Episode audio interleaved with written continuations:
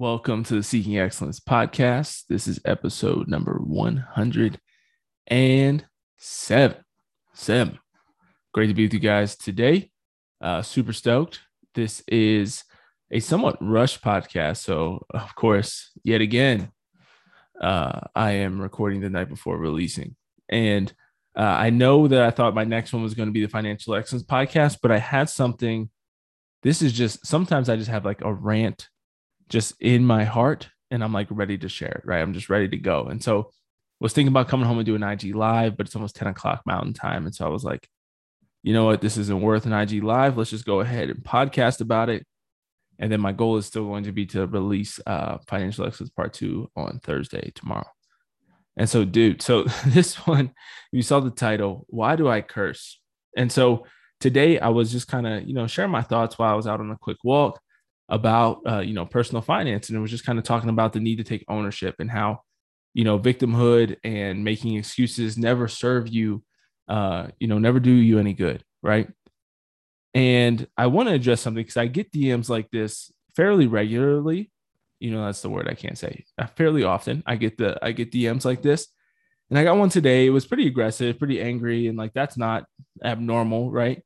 Um but this person I felt like really hit a nerve in a way that uh, led me to wanting to address this topic of not just why do I curse, but just kind of a larger scale. But I'm going to get to that. I'm going to talk about that. But you know what this person was basically accusing me of was a, a young lady uh, who responded and she was like, you know, but basically to sum up many many words, it was many pages of she basically sent me screenshots of text. She had written her thoughts out somewhere else in like notes or something and then screenshot and sent to me. And i think it was five full screenshots. And i think um you know with, with her sharing basically if i could summarize it you know obviously i can't do a full justice. I'm not going to read you the whole thing. But to summarize she basically was saying you know um one you don't know everybody's situation. And so it's not fair because my last message as i often do on instagram somewhat in jest, somewhat seriously, As I said, in other words, don't be a little hoe, right? And if you listen to the podcast, you know I tell you not to be a hoe all the time. Um, and I think that that's you know one of my taglines, one of my lines, and I, I really love it. I think it's funny, and to me, it's a better way. I think I've said this on the podcast before, but it's a better way of saying don't be a little bitch, right? Which was like one of my like one of our driving forces when you're in the military. You say things like that all the time, right? It's kind of you know masculine culture but it's really not even just masculine. I mean i know a lot of tough badass women out there who say things like that to each other you know don't be soft don't be a little bitch don't be a little other things uh, that are more vulgar right? And so i think to me and, and maybe i'm wrong people can disagree with this but i think saying don't be a hoe is a nice like a nicer way of saying that without saying like what am i supposed to say? I'm, I'm this you know, I am who I am. You know who I am. You know my experiences. You know my background. You know what I'm into in life. You know, I love David Goggins, Jocko Willink, David or Jordan Peterson. Um, you know, I these are like the some of the founding, you know, foundational parts of my mentality and, and mindset.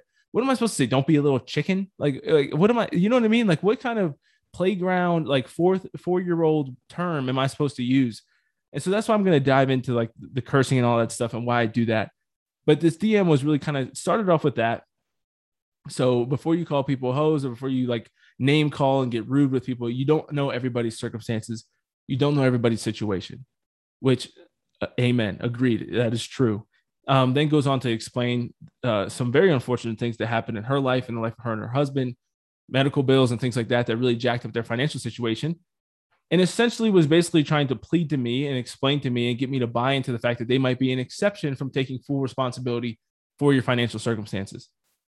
Now, uh, it wasn't enough to shift me from thinking that that that you're not responsible for your financial situation. She, you know, had had moments where I think she um, targeted or you know I wouldn't say fully blamed the American med, uh, healthcare system, but definitely what seemed to not be fond of that and, and thought that that was part of the issue talked about being good financial stewards in many ways and saving and things like that. But I I am of the the Jocko, Grant Cardone, like David Goggins, um, and I think Catholic in a lot of ways of just extreme ownership. You choose to live in America. You don't have to live here. You choose to make the amount of money that you make by by working whatever your job is. And you could say you're working to make more money in the future, but still, like you could have made more money than you made. There's so many things that could have changed and, and it could have now at the same time, obviously addressing that there's serious hardship. People face serious, terrible things in life. And one of the things that really convicts me and makes me angry about when people will come back and say, you don't know everybody's situation, you don't know. Like I feel like they're in in in a subconscious way or in an indirect way accusing me and accusing other people who share messages like this of not facing hardship in life, of like not understanding that things are really difficult. You know, and I'm coming home from today where literally I found out that two of two of my closest people in my life, two more of the closest people in my life have cancer. One of which is really bad. Um, you know, and, and the one that I'll share is, is my my grandmother and I ask for your prayers for her. I've shared with you in the past that my father has cancer in in multiple places and is getting treatment for that right now. And so that's three people that are close in my life, on top of all the other things that are happening that I've shared with you in the past. I'm not going to go into all the the negative, you know, the, the freaking series of unfortunate events that my life has been for the last three months. But who makes you don't? There's no need to make excuses about it. I understand that that hardship happens. I understand that bad things happen, but I get really frustrated when people think that people who promote ownership and responsibility and planning and being and, and pursuing excellence don't face the similar hardships. There's kind of like this everybody wants to be so special in the suffering that they face. And we do all face unique things and, and unique struggles. But dude, it, it really fires me up when I feel like people come at me and they're like assuming in certain ways that like I, I don't face hardship, I don't face struggles. I think it's just silly. And, and they don't just do it to me, they do it to David Goggins, they do it to, you know, Father Mike Schmitz, they do it to all these different people who are sharing positive messages in the world, sharing messages of responsibility, positivity, and hope. Um, and, and it's just it's fully ridiculous, I think. And so uh, that's that's one of my struggles. And then it kind of ended with like you're Catholic, you should be you know using your platform, you've followers, all this stuff, using your platform as as an ability to build people up and to build hope and all of this stuff, which I agree with. And so we agree on on multiple things. There's some certain things that we disagree on, which is perfectly fine. I'm perfectly fine with people challenging uh, my thoughts, people challenging and trying to hold me accountable. I don't necessarily feel like this was a goodwill. I want to hold you accountable kind of thing, um, because I think that it would have started in a more friendly tone and would have, you know, actually sought to understand more deeply first um, my mindset and perspective on things, and then shared, and then we would have had a conversation about it. But I don't really feel like that's what it was. But that's the kind of context that I'm coming into, and I've gotten a lot of you know feed negative feedback from people saying, uh, "Don't call people hoes. You shouldn't be cursing. You shouldn't be doing this and that." And so that's why I want to address some of these things today and just really talk through it. And so the first thing I want to share is a story um, from a few years ago. And so when I was living in North Carolina, I was uh, volunteering in youth ministry for my parish that I was attending at the time. And so I was a member of this parish. I was volunteering in youth ministry. And I did it for about three or four months before I realized uh, that I needed to have a meeting with the, the deacon who was running it. And so me and my friend, uh, a good friend of mine, he's going to be one of my groomsmen. Um, we had a meeting and we stopped and we said, Hey, uh, you know, w- first we met together and we, I, I kind of shared my thoughts with him. And I said, you know what? I think one of the problems with this youth group, because it was a really big youth group, right? Like 100 kids would come, 120, uh, and people from all different backgrounds, right? Like some kids were super deep into their faith, and some kids were like, their parents didn't go to mass ever, and and they would just kind of drop them off because it was like free babysitting to a certain extent. And I think they had this like semblance of hope that somehow, even though they didn't do anything with their kids spiritually, that taking them to youth ministry um, would change them and make them want to be uh, diehard Catholics, which is not an uncommon uh, parental philosophy. It's just a really stupid one. But uh, basically, what the issue was with the way we were approaching uh, youth ministry at the time was we were catering everything to that bottom 10%. And the bottom 10% of, of the kids that were in that class or in that group did not want to be there. They simply did not want to be there. I'm not talking them about them just being in the bottom 10% in that they couldn't, you know, they didn't know how to pray the rosary or they didn't know how to pray divine mercy or they didn't, you know, remember all the Bible stories and things like I'm not talking about that. Ignorance is different than than a lack of desire. These kids, like there were kids that just straight up didn't want to be there. And we would stop for them. We try to cater to them. We try to get their attention. And we were losing the top 10% of kids who really wanted to be there. And my philosophy, my belief was this if we could train and develop and form that top 10%, then I think later in life, they could get the next 20%, right? So, like when they go off to college, for example, they're going to be the ones who are going to lead Bible studies. They're going to be leaders. They're going to be examples to the next 20, 30%. And then that next 20, 30%, it continues to go on and on and on, right? But I'm like, the way that we're doing it right now, we're trying to get the 10% at the bottom who don't want to be here at all, don't have any desire to learn anything or do anything with us.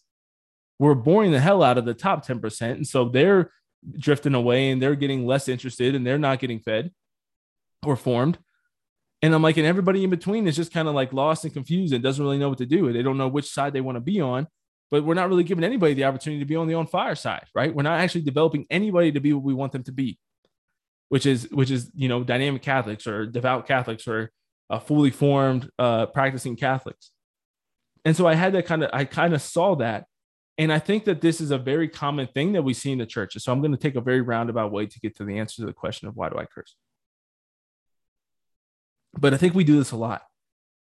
And this is one of the things that that frustrated me that I really saw when I got this this DM because it reminded me of another one that I got a few months back. If you remember the I think it was the last time Emily was on the podcast, which is crazy. It was like back in June. No, that's not true. We did one here together with Bella Bryant. But two podcasts ago for Emily, which was sometime back in June, did a Q&A with uh, Caroline Owens, my dear friend Crow. And so we did this podcast together. And one of the things we talked about, one of the questions was about IVF, in vitro fertilization, which, if you don't know, you can go back and listen to the podcast, what that is and what it's all about. But basically, the church views IVF as a sin. I got a DM from somebody, and this is like, this is this is what I'm talking about. This to me is like the epitome of the coddling of the American mind that has infiltrated the church and really runs deep throughout the church. Now, God bless this person. I consoled them. I wasn't just an asshole when they asked me about why did I do this and why did I say things, whatever. Like I'm I'm down to console, I'm down to comfort, I'm down for compassion for sure. But at the same time, it's not gonna it's not gonna necessarily change the way that I move forward and the way that I operate. So this person reaches out and they're like, hey, you know, I understand as a Catholic that what you said was true about IVF, but I just think it's really important that when you talk about it, you really affirm people who may have been conceived through IVF, because a lot of times when we hear people talking about IVF and it being a sin, it can make us feel bad. Like I was conceived through IVF and it makes it makes us feel unworthy of love and all these other things. Now, while on an emotional, like sentimental level, I get that. And if this person was 12, 13, 15, 16 years old, I'd be very compassionate. Now, if a 30 year old man were to come to me and say, you know, man, when you talk about IVF, like it really hurts my feelings, I, I truly would not have a lot of tolerance for it. I would have a little bit of compassion and try to be understanding, but I really would challenge that person on this. And this is why I was uh, conceived out of wedlock. I think that's somewhat well known fact, but it doesn't really matter. It's not. It's not really a, an important thing. You know why? Because it does. It doesn't effing matter. That's. Like, I just said. I just said why. I said why before I asked why. It does. It literally doesn't matter, right? Like I, it has. It has no. I, I don't have to be a theologian or super deep to understand that it has no bearing on my worth as a human being. Like I've come to grips with that. Now, do you think that every chastity talk I go to, I have to sit there and say, hey, man, what about those of us who were conceived out of wedlock? You keep talking about how sex outside of marriage is a sin. Like, so no, right? Every theology of the body book I read, I need them to like put in there somewhere that, hey, if you were conceived out of wedlock. Now, is it good to do that from time to time? Yes. Do you know how freaking long it would take to, to do podcasts, to write books? How many extra words you have to put in? I feel like I give disclaimers in every single thing that I do, every podcast I record, everything that I talk about, everything I write about. You're constantly giving disclaimers, right? Because people are so easily offended these days. They don't have the ability or the wherewithal or the responsibility or maturity to stop and think, you know, maybe what he's talking about really is, uh, you know, applicable to a vast majority of people. But I do have a unique circumstance. And we have to be adults and discern those moments, right? To sit there and say, okay, sex outside of marriage is a sin, does that mean if I was conceived through sex outside of marriage, like I'm worthless? Is that really a difficult philosophical thing to debate and to discern? I don't think that it is. And I think that this person who was coming at me with the IVF, I think this person is coming at me with this difficult financial situation and hardship that they face. I, I truly believe that they are capable. And I, I think this is a positive thing. I believe that they are capable of discerning that, of philosophizing and thinking on their own and saying, okay, he's right. There are a lot of people who don't take responsibility for their financial situations, and that leads them to making more bad decisions. And some people don't just need to be coddled, some people need a kick in the ass. And I'm one of those people. Right. And so that's the thing that really, really bothers me and frustrates me. That's what bothered me. So this is where I'm going with the whole youth ministry thing. What frustrated me the most with that youth ministry situation is that that was me in high school. I was in that that I was in the 10%, but I was in that like next 20 to 30%. And we were so focused. I feel like so many times I wasn't even in youth ministry, but in my classrooms and things like that, like we were so focused sometimes on like trying to control the bottom 10% of people who didn't want to have anything to do with the faith that I didn't get the formation that I needed to actually encounter Christ and to really go deep into my faith.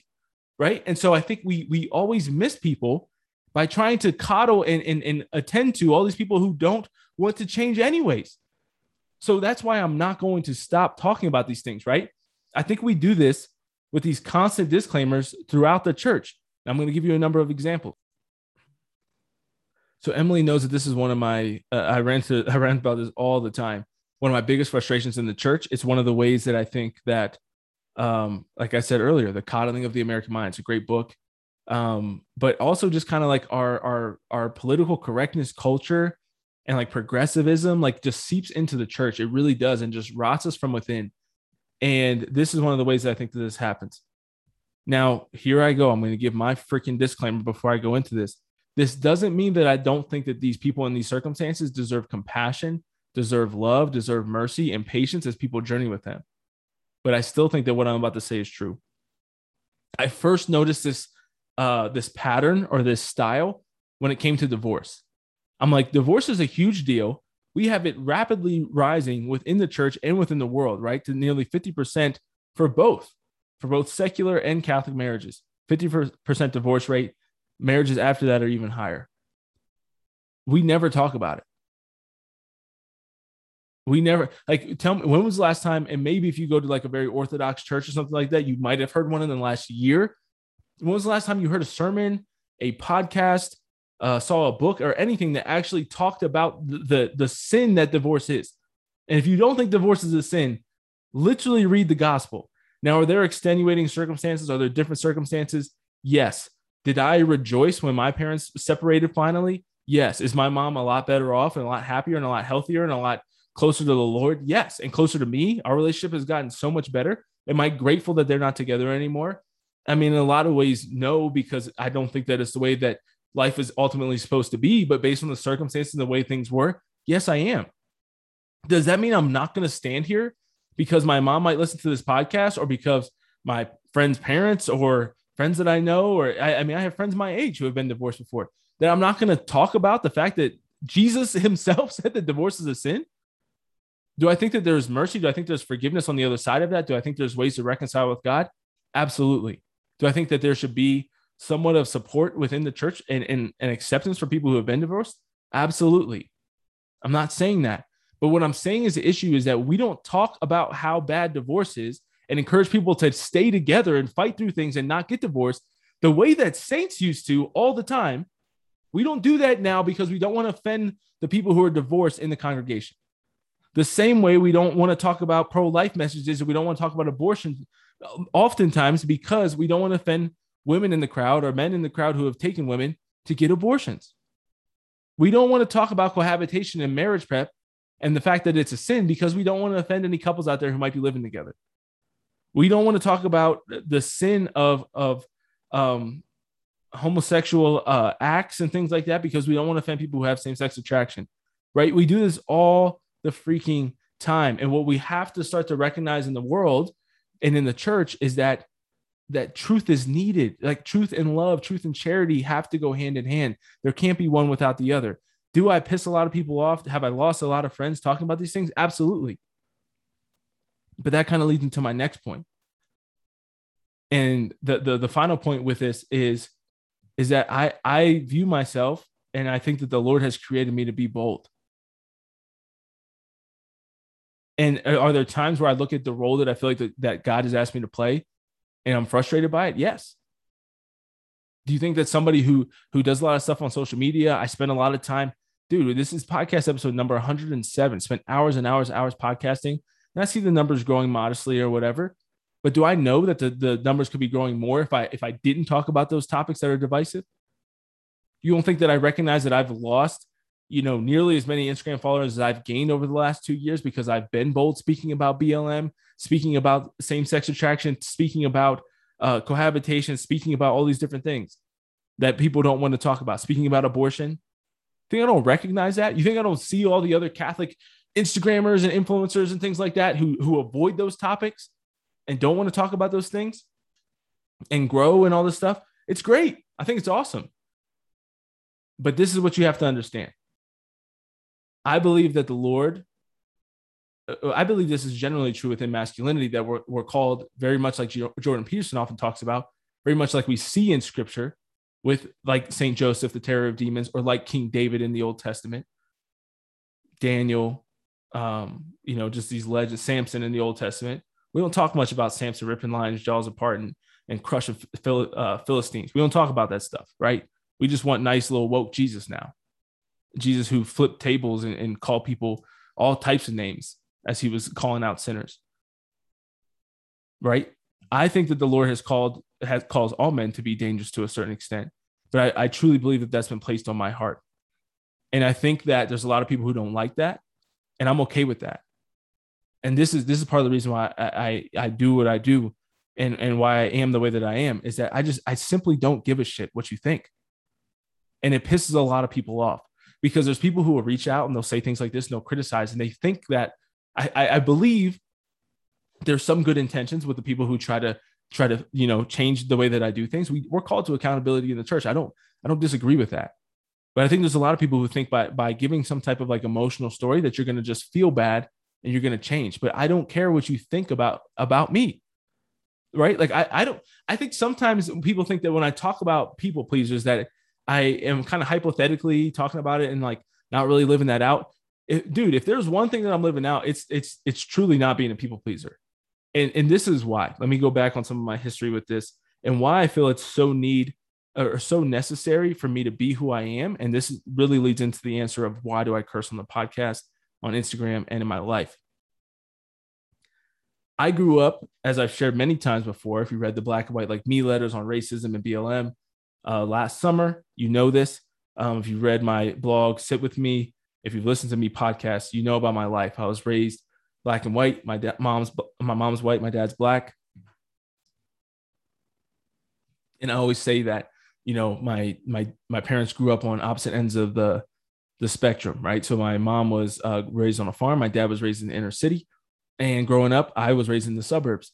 Um, uh, of Harrisburg, Pennsylvania. We had a lot, a very, very diverse neighborhood, and we had a lot of people there, you know. And I, I went to private school where I was often the only white kid. I went to hang out with my family a lot of times where I, I seemed like, um, you know, I dressed different than than my uh, a lot of my family members and a lot of my black friends. I spoke differently than a lot of them, and uh, struggled with a lot of identity stuff growing up, right?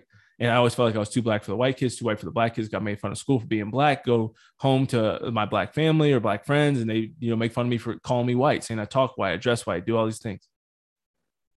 And so I grew up in this kind of circumstance, right? And I was really focused on trying to figure out who am I, who is God calling me to be. Converted when I was 13. After that, um, went in high school, and I was just like, you know what? I'm gonna try this out. I'm just gonna not give a shit what anybody thinks anymore.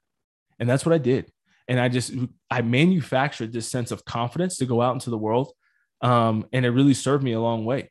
And I took it and I became very prideful and dove in many ways into sin. But I truly believe that that fire that was started was started by the Lord to be bold, and it took me a long time to kind of put some reins on it and to to to hone it in. Um, you know, and that's exactly what Jordan Peterson talks about when he when he addresses men and he says, "Become a monster, be dangerous, and then control and then control it." Learn how to control it. And this is the reason why I think that we need more of this. And this is why I speak on this. This is why I try to be an example of this, is because punk ass men don't don't become martyrs. They don't stand up against tyranny. They don't stand up against evil because they don't want to offend people. They don't, they're worried about what other people think.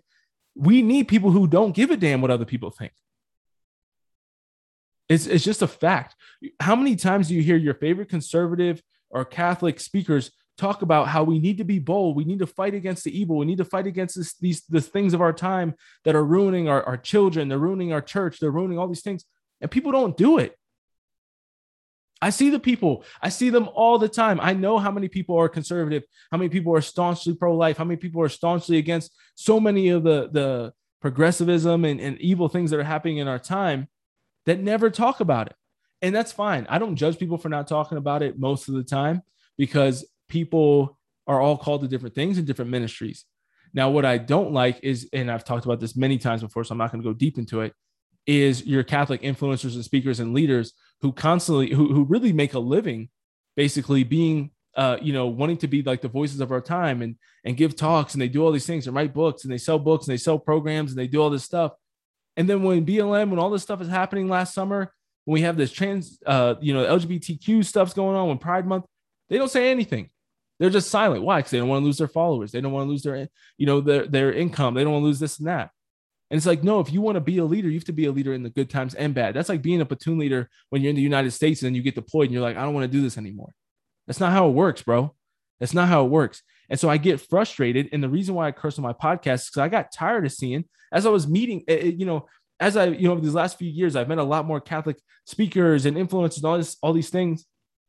And I get frustrated you know, I'm not mad at these people a lot of the times, but sometimes I am because I think that to a certain extent it can be really fake.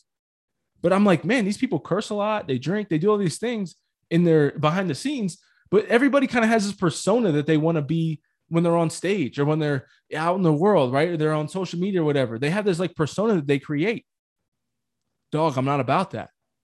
I'm not about that at all. I'm not about it one single bit. And you can dislike that, you can hate it, and that's fine. You don't have to engage with this. I've come to accept the fact that I feel like my task in life is to spread the seeking excellence philosophy and our mindset and our approach to life as much as I can, recognizing that it's a philosophy, it's a mindset, it's a program, it's a, a movement that not many people are going to be attracted to because it's a harder way of life. I get that. Like, I understand that. I understand that I could have more followers, I could have more listeners, whatever, if I softened my message or if I didn't talk about the things that I talk about. Bro, I'm not doing it. I feel like this is the task that's been laid out before me. And so I'm going to do that. When I see these people who curse off camera, but they're afraid to curse on camera, I'm not doing that. That's fine. If you if you don't curse, if you feel like cursing is wrong, great. I think there's a great podcast I've listened to with uh with Dr. Andrew Swafford and, and Matt Fraber, they talk about cursing. Now, I never take the Lord's name in vain. You'll never catch me dropping GDs or Jesus or you know what I mean, and, and taking the Lord's name in vain. I don't do that because that's what I, that's that's the Ten Commandment. The F word is made up. Like it's just like like shit is just a word, bro. Like it's it's a cultural thing. Like that's actually culturally made up. Um, and you could say that it might scandalize people, whatever. Like I get that, but I'm not talking to the people who want to be scandalized by by me saying what the hell every now and then that that's not my target audience. So if those people don't listen to the podcast, I'm okay with that. There's many Catholic organizations and Catholic things out there who try to just reach broad masses. And you could say they're trying to do that for the sake of evangelization. Some people will say that they're trying to do that for the sake of making more money. I recognize and I feel like unbelievably passionate about seeking excellence. I recognize that we're going to make less of an impact or we're going to we're going to reach less people, we'll make less money, we'll do you know, all of these things are going to be lessened because of the way that we're going to approach it.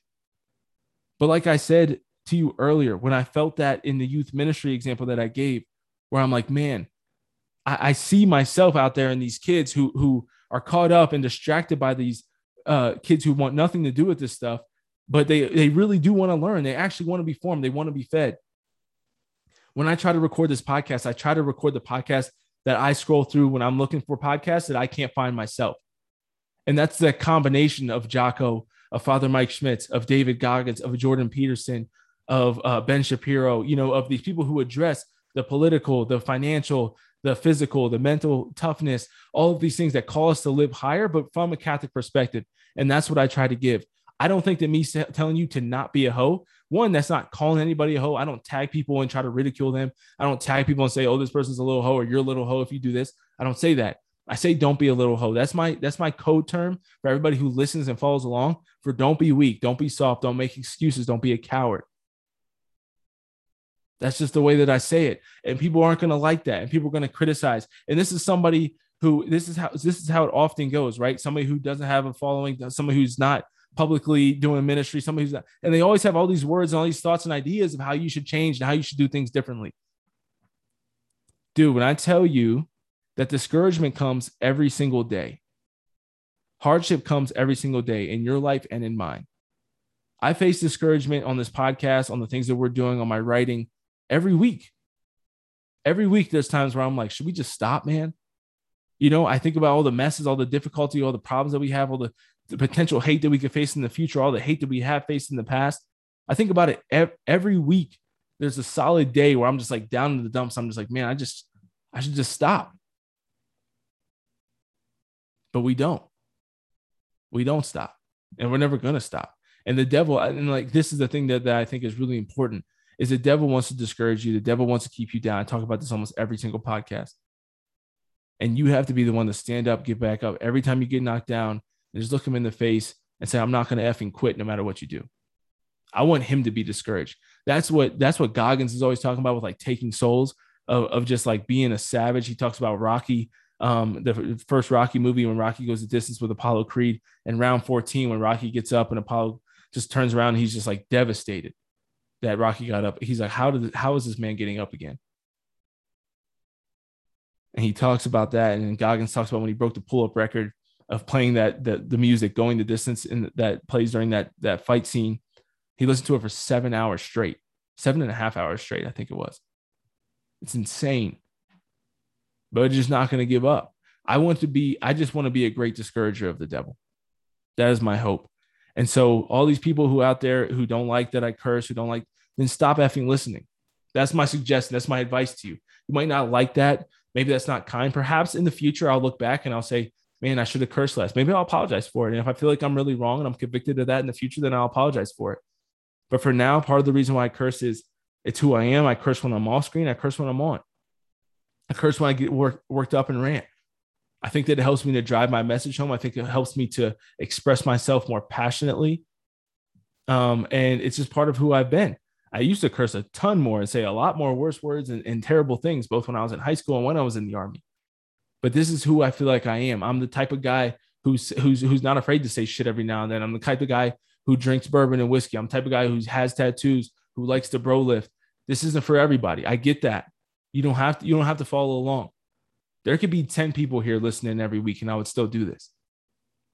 It doesn't matter. I'm not doing it for that. I'm not doing it for your approval. I'm not doing it for you to like me more. I'm not doing it for money. I'm not doing it to, to become popular and famous and Instagram famous and be one of these freaking Catholic uh, you know, uh, like uh, what's the word I'm looking for? Um, reality. Like, yeah, we got like a bunch of like Catholic reality stars now who like operate on this like mysteriousness and and kind of mystique and all this stuff just for more followers and intrigue and all this. Like, I don't, I don't care, dude. I try to be funny every now and then, and I feel like people always get pissed off when I try to be funny. It's the same shit you see Dave Chappelle and, and other comedians facing. Like, I'm not a comedian by any means, but what I'm saying is we have this like just just crackdown on humor. Anything that tries to be funny and tries to like relate to more people, it's impossible. You're always going to receive some type of critic. And so truly to the people that I've I've offended that I've heard in the past, I'm sorry that I've hurt people. I'm sorry that I've said things sometimes that weren't right. I apologize for saying things that have been rude and hurtful at times when I get aggressive and I get worked up.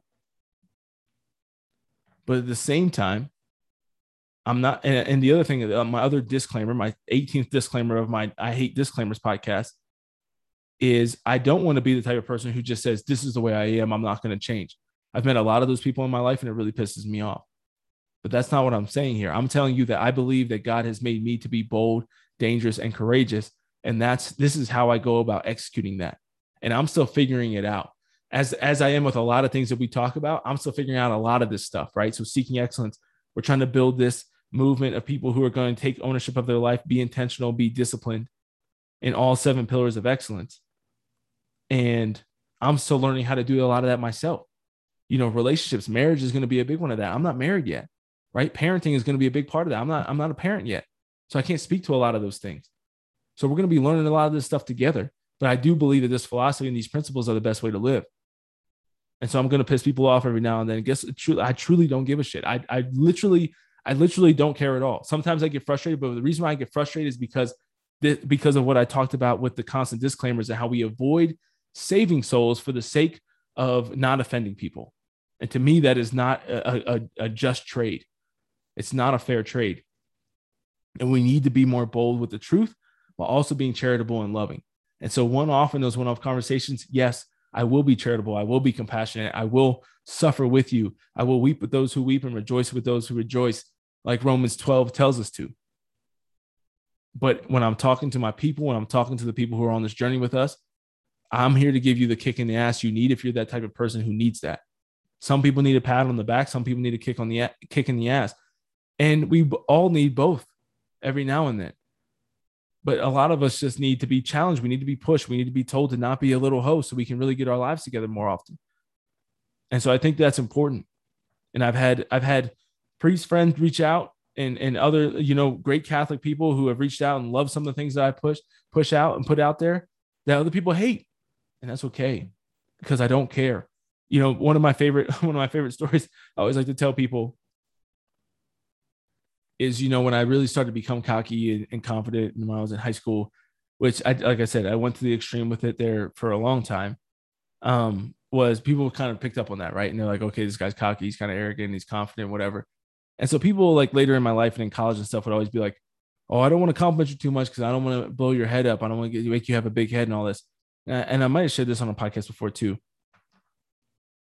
But I am very careful about the words that I let go that come into my ears or I read, um, and like protecting my heart from them. Right. So I don't let good news, good feedback or positive feedback. I I I I observe it all first. I have to evaluate it and see if I'm going to let it actually reach my heart. The people who are close to me, obviously Emily, my mom, you know, my close friends, their words I allow to get in there a lot quicker, right? They kind of have a badge that gets past the security um, of my heart. I think that you should always have an access control point to your heart, you know, to your your your sensitive center. And because I think that you need to still have that, right, in order to be loving, to be compassionate, to be gentle. But I always would tell people, I'm like, man, like I don't I don't say this to people when they're like, oh, I don't want to give you a big head or whatever, but I'm like, you literally can't because I don't care what you think. Right. Now, I don't mean to say that I don't need the encouragement, I don't need the positive feedback because I do. But I think that people assume when they say you want to give me a big head that you you have to assume that you have the power to do both. You must have the power to give me a big head and the power to knock me off and to discourage me. And I don't want you to have either one. Right? I love uh, you know, the poem If by Rudyard Kipling I want to do a whole podcast on it. I think it's like four podcasts on it, honestly. Um, but there's a line in there where he says, if you can talk with crowds and keep your virtue, or walk with kings nor lose the common touch. And then this is the line that I love. If neither foes nor loving friends can hurt you, if all men count with you, but none too much. If neither foes nor loving friends can hurt you, if all men count with you, but none too much. That's how I try to live my life, man. I just, I, you know, I don't let the people who discourage me, or don't want me to do this. Like, I don't care what you think. People who give me encouragement, it's great, and I appreciate it, and I need it for sure. Um, but, but to think that like you're going to really change and impact the way that I see myself, it's not going to happen. I'm very committed to not doing that. I'm very committed to not becoming one of these people. No matter what happens with seeking excellence, no matter what happens with the podcast, with my books, all this stuff, like I'm not special. I'm not somebody that's important. Like I, I, never want to be that type of person. I think those people are are douchebags. I think that they're uh, you know the worst in a lot of ways. Um, like I I never want to have any type of like star mentality or any of this stuff. Like no matter what happens in the future. And so in order to do that, I have to keep myself calm, keep myself centered, and say, you know, always come back to that my favorite Abraham Lincoln quote, where somebody says, you know, do you think God is on your side? He's being interviewed or he's talking to a reporter and he said, you know, the question is never if if God's on our side, but if we're on God's side because God's always right. And so I think that, you know, as we are the church militant here on earth, some of us have have more violent missions that that offends those who are um you know, uh more behind the lines. And I'm not saying that I'm some hero out here on the front lines because I'm not. Those people are the martyrs who are, are, are you know serving in in Haiti, um, like my friend Leanne, who are serving in Afghanistan, the Middle East, serving in places like Egypt where Christianity is all but illegal, serving in China. Those are the heroes. You know, I'm just bold enough to, to say that I'm pro life, that I think people shouldn't live together before they're married. I think, uh, you know, a lot of other things that I don't need to get into right now. But that doesn't make me heroic. I just think that we're surrounded by so many people who are cowards and afraid to be bold that when everybody, anybody is, we try to, you know, we try to beat them down. It's the crabs in a bucket kind of mentality, right? Somebody starts trying to crawl out and get up and we want to start pulling them down. We see it happen all the time in all types of different communities.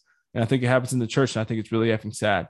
Um, I think it's really, really tragic that we see this, that we see somebody, you know, I don't know this person's story, the this person's background, um, but there's nothing encouraging about it. It's just discouragement. It doesn't really serve to, to build up in any way.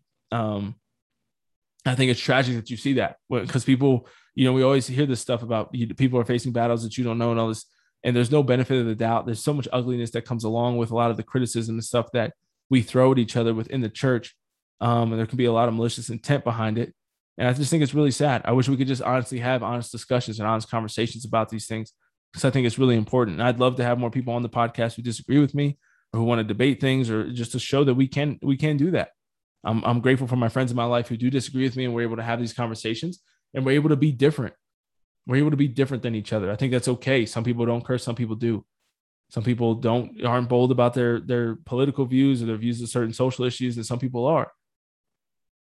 But I think to to not be that, to to be on the side that is a little bit safer and then criticize those who are going out into the more dangerous territory, it's a tough spot to be in. And so I just want you to know from me, from the bottom of my heart, that I don't care what you think. Um, I'm grateful for the people who provide me encouragement and support. I'm grateful for the people who hold me accountable when I need to be held accountable and try to challenge me to be a better man because I need that as well. But for for the people who are just out here to discourage, uh, you know, better luck next time. Uh, we hope the best for you. We're praying for you. I truly do try to pray for the people who I think dislike me and hate me the most in this world um, on a regular basis. I'll be going to adoration and, and mass tomorrow morning. I'll be praying for you there. And uh, just know that I think we should always lead with compassion and be loving, but we also have to have the truth. And we need to hear these messages. There's a reason why Jordan Peterson is rising. There's a reason why David Goggins and Jocko, why people are just flocking to them because people want to be told to be better, that they can be better, that there is a better future out there for you. And I think that I do believe, and I stand strong to what I said today, that making excuses and adopting a victim mentality will never help your life. It will never improve your situation. It will never improve the man or woman that you are, and it will never help you to become the man or woman that you're capable of becoming. And so I hope you continue to fight hard. Go work out, do your prayers, get your reading in today, fight hard, and strive to be your best. God bless.